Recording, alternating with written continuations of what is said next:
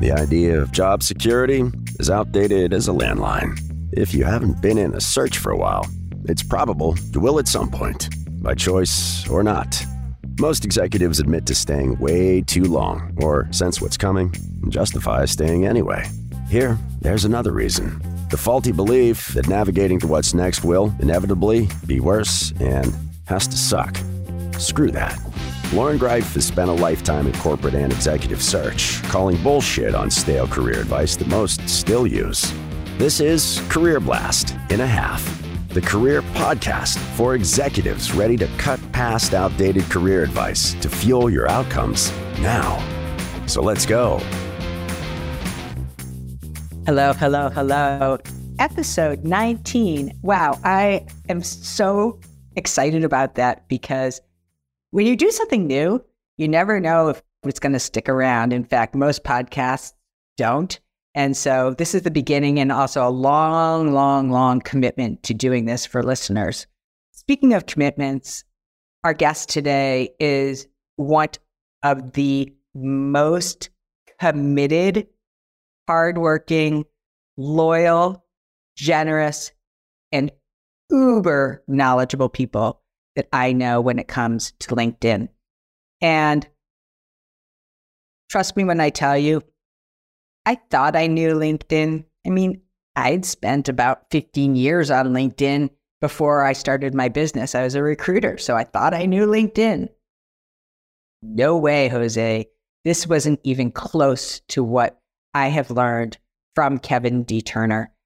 Kevin D. Turner is a brand strategist. He's also one of my immediate go to LinkedIn experts. He does a lot of work with LinkedIn. He's got their ear. He does beta testing. He does all kinds of stuff. But today, he is here to help us crack the code about the business of LinkedIn you, as a job seeker, need to know so that you could become a power player and crack the code so, Kevin, oh my uh, goodness. Loren, thank you a million billion. That's the most incredible introduction. I truly appreciate that. You are so kind. I'm excited to be here because I do. I love, I live, I'm I am in all the time. And so, you know, not everybody gets that opportunity. It is my business to be in inside LinkedIn and to understand it and help people be better at it, right? Crack that code. So I spend a lot of time here most people don't have that time. So they really, really need to understand what it is that they can do effectively, efficiently to make this big beast work for them as opposed to them working for LinkedIn. Right. And that's a whole different mindset. It is a business. And if we think about it in the business, if you can feed a business and make the business more profitable, what are they going to do for you? They're going to take care of you. Right. And so understanding it in that sense is, I think, kind of the first start to this process. Exactly. And one of the things I so respect about you is that you peeled away a lot of the layers because what you said is true. It is a beast. It is a huge beast. And guess what? The beast is growing. I mean, this thing is colossal. And what I want you to talk about is during your exposure to LinkedIn, kind of the three pivotal changes that you have seen and where it is now so that people who are still thinking that LinkedIn is just a place where you upload your online resume are clear about the fact that I don't know how else to say this, you know, we're not in the dark ages. It's not your father's Oldsmobile. This is not what we thought it was. And I'm going to ask you to share that context because, again, you are 100% the expert. So, if you can, help us understand in a, a very, you know, kind of big picture way what the evolution of LinkedIn is and why should we care? Well, and that, that's a great place to start. LinkedIn in itself, often people think of it as like a social good platform, right? I can post my resume there, I'll be found there, I can have discussions, I can, you know, this, that, and the other. I can present things. It's not a social good site. It is a business and it's becoming much more business focused on their end. Now, LinkedIn, in, in essence, that whole concept of it's a place to put your resume, right? That's how LinkedIn began. It basically was that. You had a profile, You could input, and it would actually ask you to load your resume to create your profile the very beginning. So that's what it was. And then LinkedIn realized, you know what? We've got to give people more to make them come here and stay here. And if we're going to use this as a platform to sell members to other members, and that's really the basic uh, business model of LinkedIn, we've got to give them a reason to be here. And, you know, that really evolved into we're going to come in with networking tools, right? The best way to, to improve your brand, improve your career, improve your opportunities is always networking. I always say networking always beats not working, right? Because if you're doing it all the time, you never have to go look for a job. The jobs find you, right? You help people find jobs and you're staying in tune. So networking always beats not working. And LinkedIn, I think, understood that concept early on, although they've never used those terms. The basis of LinkedIn is a theory called six degrees of separation. Within six handshakes, you can meet anybody in the world. The more first level handshakes you have, the less of the six you need, right? Makes sense. Now, what LinkedIn realized is if we take that concept and build a networking platform based on six degrees of separation, how do we monetize that? Because we're a business. So, what LinkedIn decided is we're going to cut you off at the third level. So to right. get the other three, right, the four, five, and six, you got to pay for it. Or if four, five, and six want you, mm. They've got to pay LinkedIn to get there.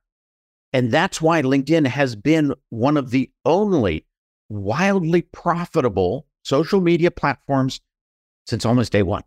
And it was because they implemented this. Facebook, I don't think has ever made a dollar yet. Twitter hasn't made money at all, ever. It only loses money, right? These are social platforms that are running big revenues through them, but they don't make any money because they never really figured out what that base equation was. And that's what made LinkedIn brilliant. So they said, you know, we're going to bring in the networking, but we're going to also kind of stop people's ability to see everything right in the middle. So they've got to pay for it. Now, the last number I saw, LinkedIn is a $17 billion company, right? 65% of its annual revenue comes from selling members to other members. Okay. To me, you know, recruiters. This is, this is like a total, navigator. like we got to stop time right here. Like literally, we got to like put a time block here. 17 billion. You said 60%? 60, 65. I've seen it a couple different places. 60, 65 is, is through a paid service yep. that is called Talent Solutions, right? And Sales Navigator. And, and Sales Navigator. those sale selling members to other members. That's basically what they're okay, So, so those two, those two in combination equals more than half of the revenue. How big, to contextualize this, how big is the universe of LinkedIn? How many members are we currently at? Because when I throw this up and ask some of my clients, they're like, oh, I don't know, maybe, you know, maybe 25 million. It, so how many are we? It is almost a billion. It probably, I would say by the end of the year, it'll be at a billion. If you look inside your search box, if you hit your search box twice with people, you'll actually get a total number for LinkedIn that day. And we know some of those are fake and some oh are you know, this, that, and the other but it gives you a good uh, gist. I think I looked this morning and it said uh, 940 million people. So to me, that's close enough. Okay. 940. Okay. That's, we'll just call it a billion for billion. easy math, right? There you go. And the reason why that is important is because, with all due respect, if you think you're going to get found in that universe just by putting a profile up there, you're smoking something and it's going to burn because there is no way you have to have enough information to be dangerous. And that's one of the reasons why I love following you and why I send everyone to follow you and why you're a group speaker for, for Portfolio Rocket and why you're here today is because there are many hundreds, probably thousands of LinkedIn trainers, but not all of them go to the level of depth and data that you do. And so now that we've established some of these anchors, right? Today, here we are today. At 940 billion with all of this revenue coming in. Tell us why do I care if I'm a job seeker? Why do I? So what? Who cares? There are other companies that are billion dollars. Why does this matter to me if I am an executive, I am in the C suite? And a lot of people are kind of that I work with, they're like, do I really need this thing? You know, why do I care and why and, and what am I missing if I if I don't care? You know, I used to hear that a lot more in the over the last 10 years. Now I'm hearing I know I need to have one and they don't know why either, right? So it's kind of the same thing. Then they thought they didn't and they didn't know why. Now they think they do and they don't know why. The really reason is is that's where people go to find people like you, right? So you can either be one in almost a billion or you can be the one in a billion. Hmm. What is interesting about LinkedIn, it is a huge database, right? And so database best practices are critical. So if you follow those best practices, you are easy to find for what you do, right? So you want to refine what you do and, and put that in together. And you want to follow these guide points throughout LinkedIn so that when somebody types in the parameters that describe you, you are not number 350, you're number one, right? It's much like doing a Google search. If you're looking exactly. for something on Google and you plug it in, whatever, whatever you're looking for, how many times do you get past page one, two, three, Probably not. Most people get. Well, I mean, after page one, I'm like, I'm out, right? Yeah, or you're getting a new search together, right? Because that one didn't work. Nobody gets exactly. to this one farther down. So it's really those that understand that and say, well, now how do I perfect my opportunity on LinkedIn so I can be found for those things that are happening? Now, opportunity as, as a job seeker obviously is that next big career. It's much better to be recruited than it is to go find it, right? So if you become the solution for what recruiters are looking for in the area that is your expertise, where you want to focus going forward, if they're constantly finding you, right? And your activity within LinkedIn speaks to those solving those needs, you're the number one. And right. I just want to also raise my hand and say, as you know, the majority of what we focus in on at Portfolio Rocket is moving away from the dependency of recruiters. We want not just recruiters, we want decision makers, colleagues, past bosses, other people that you may not ever know. I mean, we're talking, sometimes I call it networking with strangers, right? We want to make sure that you are not I don't even want to say it the crass way that I do, sucking on the recruiter tit. I just said it. and and literally building that dependency because a recruiter's job is to make a placement. And that's all fine and well. And many of you know I was a career recruiter, but your satisfaction and or your fit is up to you. They are I'll put it I'll put it in the same way that I heard it in a recent webinar that I was in, which was we fit square pegs into square holes. So hmm. if you are a linear candidate for them, you got it made. But if you have anything that deviates from those requirements, it's a much, much, much harder fit and can often be why you're not being found because you don't fit this cookie cutter kind of criteria that is required for them to make that score. And, and that makes absolute sense. And if we think about back to that initial 65% of the revenue, right? Comes from selling members to other members. The two biggest categories being recruiter, right? And sales navigator. Sales navigator, they're looking for decision makers. Recruiters are looking for decision creators or whatever, you know. But they both have the same needs in that sense, in what you can fulfill. If you become the perfect product, for 65% of LinkedIn's annual revenue, right? Other things happen for you. So maybe the non recruiter discovers you, or it makes it easier for you to discover the right people as well. And that's a big right. piece of this. If we fit within their database best practices, all these doors kind of open up. So it's not Right. so much that that recruiter might find you or that decision maker might find you. It's you become more findable in that Mhm. process, and you, it's easier to do your discovery into what you want to be, right? And so uh, there are a couple of areas that I always like to talk about, and that is LinkedIn kind of tells you this stuff, but it doesn't tell you upfront, right? There isn't a help page, there isn't a description of this, but as you're going in within your own profile, right? There are many places within that profile that as you begin to type, LinkedIn throws a drop down box, right? Those drop down boxes are what are called market value filters on LinkedIn. So that drop down box could be a location, right? It could be a company name, it could be a position, it could be a skill, it could be your education. Now, what I find when I go out and I look at these profiles, majority of them have selected their own filter, right? They created their own title, global, you know, Cloud Nine Navigator. Nobody knows what that is.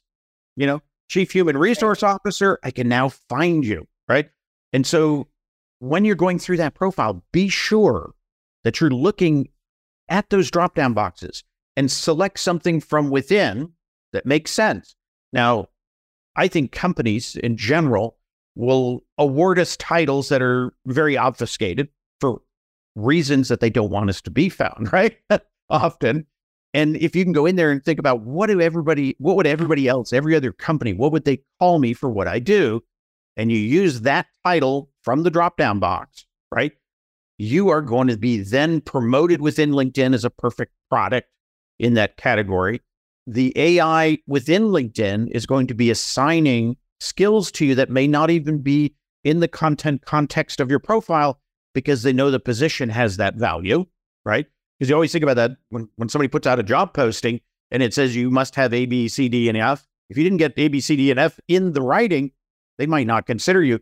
But if the AI assigned that to you through using these market value filters appropriately, you're going to then qualify for a job that you might not have qualified based on the resume or the profile. That makes sense?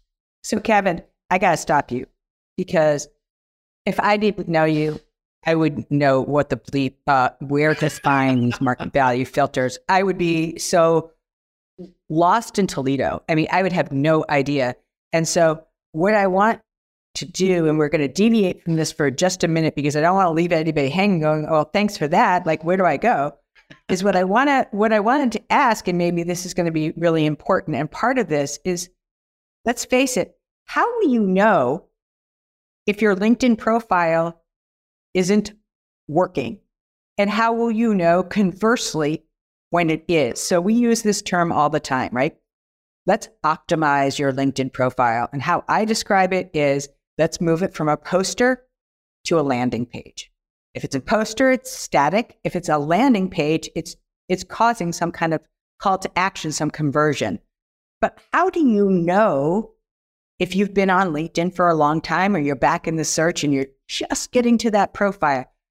How do you know that it's either like completely non functional versus, yeah, this thing is, I'm ready to go? Because how many people do you have that you talk to that's like, oh, yeah, I, I, I've got a LinkedIn profile. It's, it's, I'm done.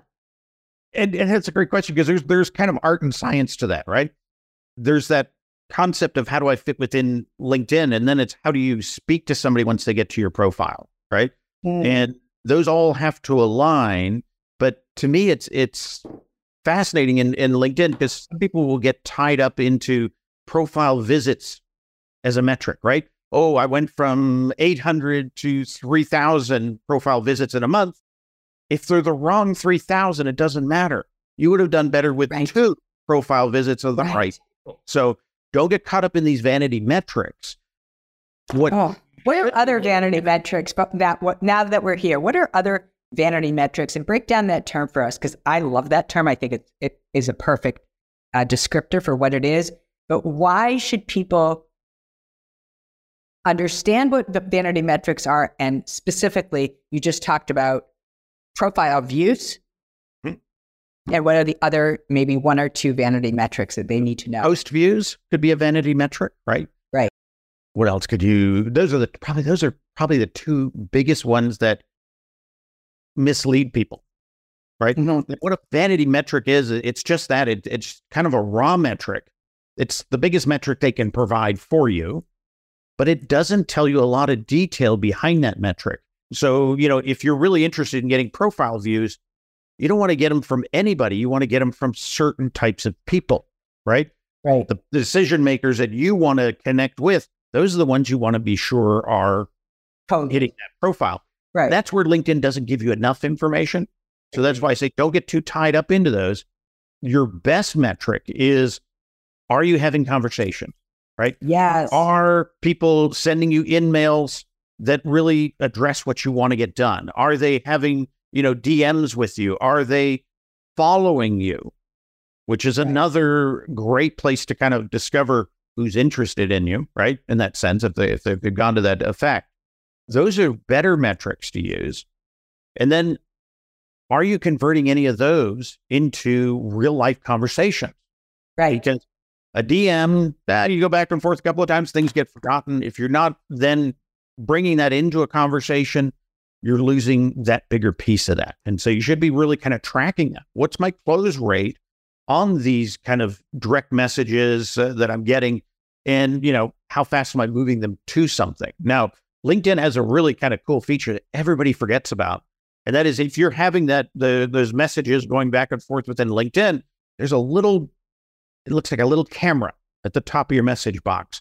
You can actually click that and send them a link within that message that says, let's have a video conference. Yes. You can then record that video conference. You can also share your screen if you start the conference. So mm-hmm. you can really take it to a different level, right? Right. And that's one of the best steps to kind of building trust. I now see Loren. I can I can see her eyes. I can see her smile. totally. In a conversation, I'm seeing what she is responding to. It's a much better thing than than the little DM piece, right? Oh, so those are so you can ignore those in a heartbeat. I just want to talk about this process that you described, right? You're online, you have this, and you're you're saying, well, if you're having conversations, that's a really good sign. That's part of your conversion, and that tells you that are finding you and they they're the right people, et cetera, et cetera. But the way that I always um, I took this from Judy Fox. Thanks to you, Judy. She calls it a spontaneous trade transfer. So what that means is when there's somebody who you're connecting with and they connect back with you, that's a spontaneous. You do one thing and I do it in kind. But then the process should work from online to offline, right? So your spectrum should be like, oh, here we are connecting, connecting. And then, you know, maybe a middle ground is, oh, now we're in the DMs, right? Because once you're connected, you have all kinds of really good access video, voice notes, direct messages, etc. So now you have this kind of place you move from one kind of cold-ish to Mhm. warm, and then you take that offline. So online, hit stop over there in the DMs, and then you're offline. The way that I have also thought about this is that it's like dating, right? You're never going to really meet somebody if you stay with them online forever and ever and ever. Mm. That's bullshit. You're never going to get to know them. And so you really want to make sure that you're not just leaving those relationships hanging. After all, once you connect with that person, like why did you connect with them anyway? True. So, so it's a, it's just such an unbelievable opportunity, and this is one of the key reasons why the whole world of careers, job seekers, relationships has changed because you are now connected twenty four seven to nearly a billion people.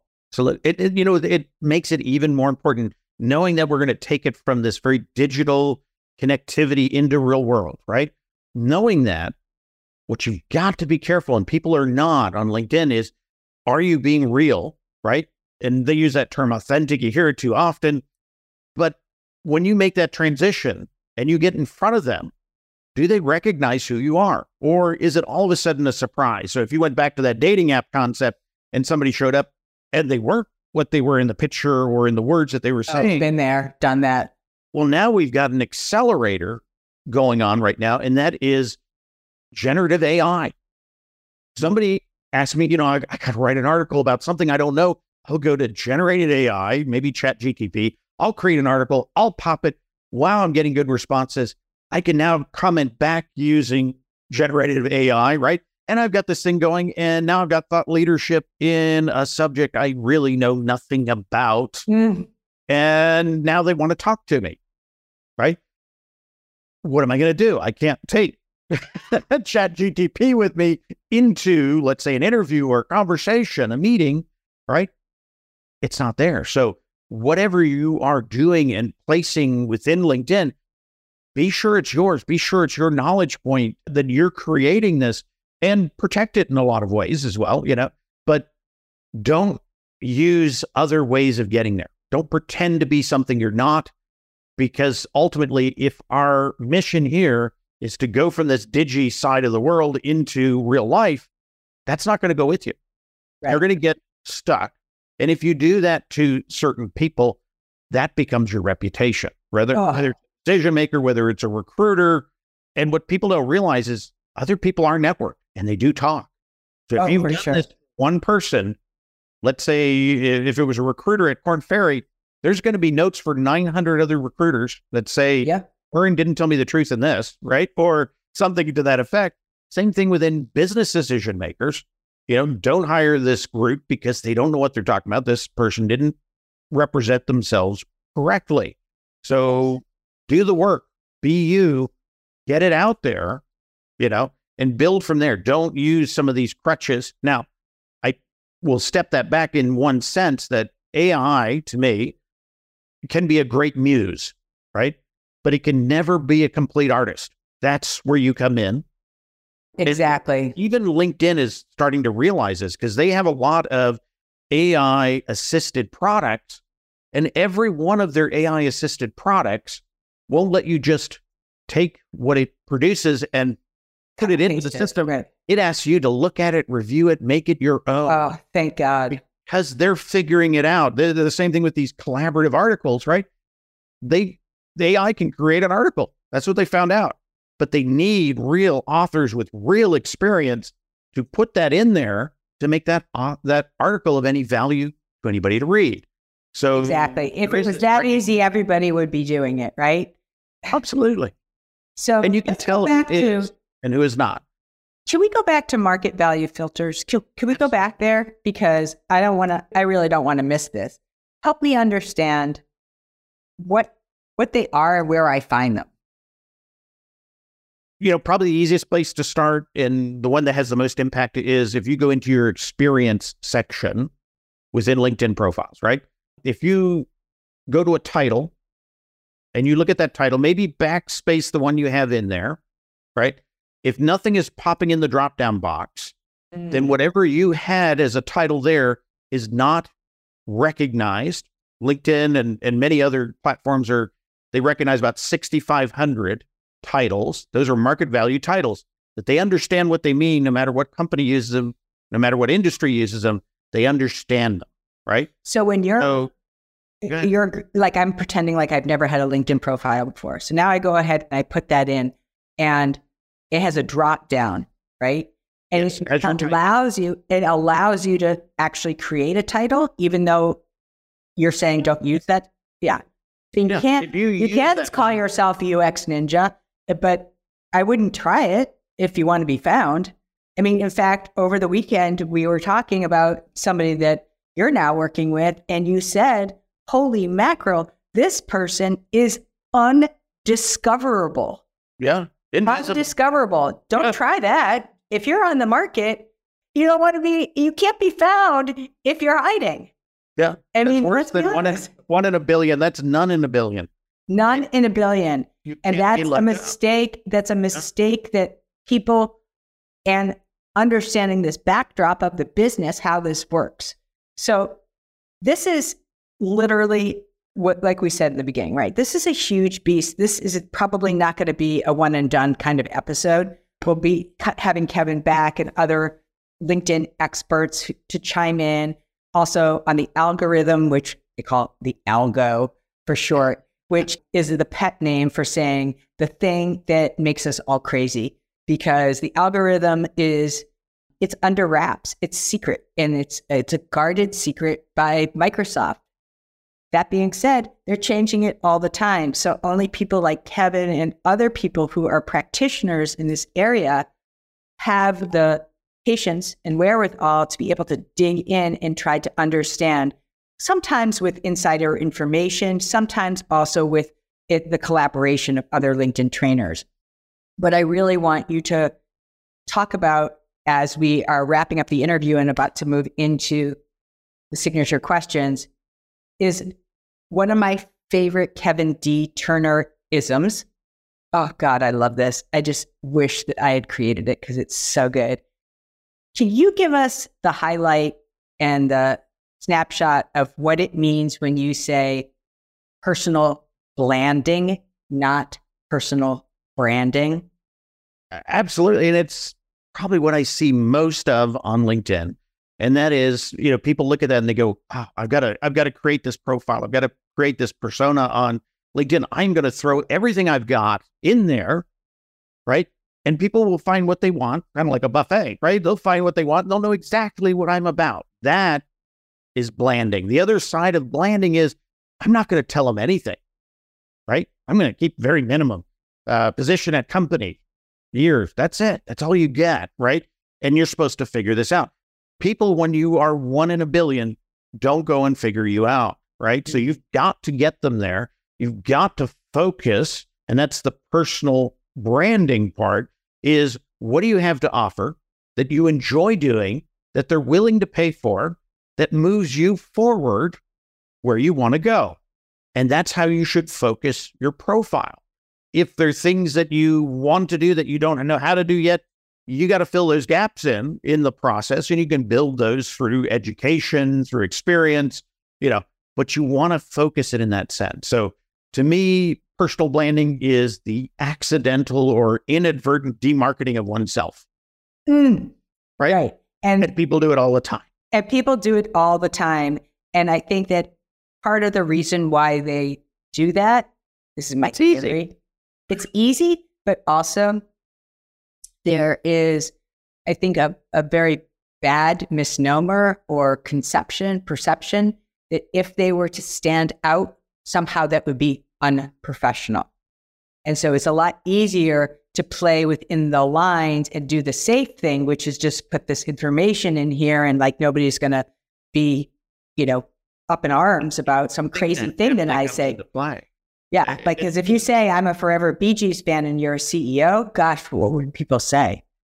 and I think the other the other side of that is is people throughout their career have basically juggled every ball they've been thrown, right? Mm-hmm. The old Jack and Jill of all trades. And the end of that phrase is master of none. Nobody hires masters of none unless they're running a content, right? Yeah. so that's the problem is people think, you know, I don't want to lose a single opportunity. So I'm going to tell them everything I can do and ever have done. So confusing. Sorry. Makes you undecipherable for what you really can do and should be doing. And you know, at the CEO level, where they are looking, or the C suite level, when they're looking for people who are able to concisely communicate and also are really sound decision makers, that just, those two things do not talk to each other. No, they don't. And, and yet they're so often there at, totally. at all levels, at all levels. Totally. So let's move over to these signature questions because I'm dying to hear this because I love I I know that you always stick to the how tos and data, data, data, and you're like, I don't really reveal that much about my personal life, which is fine. I respect that. but here we go. So Kevin D. Turner, I love saying the D in Kevin D. Turner. Tell me, tell us, what is the go-to business book that you would recommend everyone should read coming out of this episode? You know, I think the one that that has the longest lasting impression on me that really kind of shaped me early on in my career is Bob Burg's The. Go Giver, right? Mm. That concept that we do business and we refer people to people that we know, like, and trust. Mm-hmm. That's the core of networking, right? I'm not going to network with you if I don't know, like, and trust you at some point, right? It's not going to go beyond the handshake. And Right. to me, that was so important to realize that. And also to realize in the processing, if you give, you get tenfold, right? Every time. I'm so afraid to give. I don't want to give it all away for free because nobody's going to pay me. It's the start point that gets you to the point where they're going to pay you even more. Excellent. You know, I'm a big fan of the post it. I have a lot of post its. I need a lot of reminders. What is the one post it that people need to put on their desk with respect to cracking the code with LinkedIn coming out of this episode? You know, I, I, I think it's back to networking always beats not working. Mm, Whether you got a job or you don't, if you network, and I mean network in the sense that it's mutually beneficial to everyone, like Aristotle used to say, right? It's not a friendship unless it's mutually beneficial. If you're doing that kind of networking, you will never have to find a job. It will always find you, mm. or the customers will always find you, so you never do have to find that job. That to me is something that I believe in, and I actually came up with that, and I've got it on my wall. It helps Awesome. me. Helps me to remember that all the time because we do a lot of networking, right? We sure do. Yeah. Last question. What is your walk up song, Kevin Turner? Ooh, there's a, a lot of favorites. I'm not going to go into a to a, a Bee Gees or an ABBA or you know, um, it's got to be something from Cake. It's probably Distance from Cake. Ooh, distance from cake. I like that. I didn't. You didn't strike me as a cake guy, but that, that is a serious. That is a seriously great band. Oh, absolutely. For everyone here, make sure you follow Kevin D. Turner. He also has an incredible YouTube channel. All those links are going to be in the show notes. And uh, gosh, Kevin, I don't know how many times I've reached out to you and you've um, helped me in a jam or just on the side, but I love, admire, and so deeply respect you and your incredible depth and breadth of knowledge, especially when it comes to LinkedIn and so many other things too. You are So- too kind, Loren, and know the, the the respect is mutual. You are fantastic. So, anytime I can spend a moment with you, I'm there. Dang, I'm all about it. Thank you so much. Thank you for joining today. We appreciate your listening ears. Big time. We ask this use these tools, not tomorrow, right now, and share them by spreading the love, leaving us a rating and subscribe so you don't miss the next career blast in a half. Most of all, thank you for you.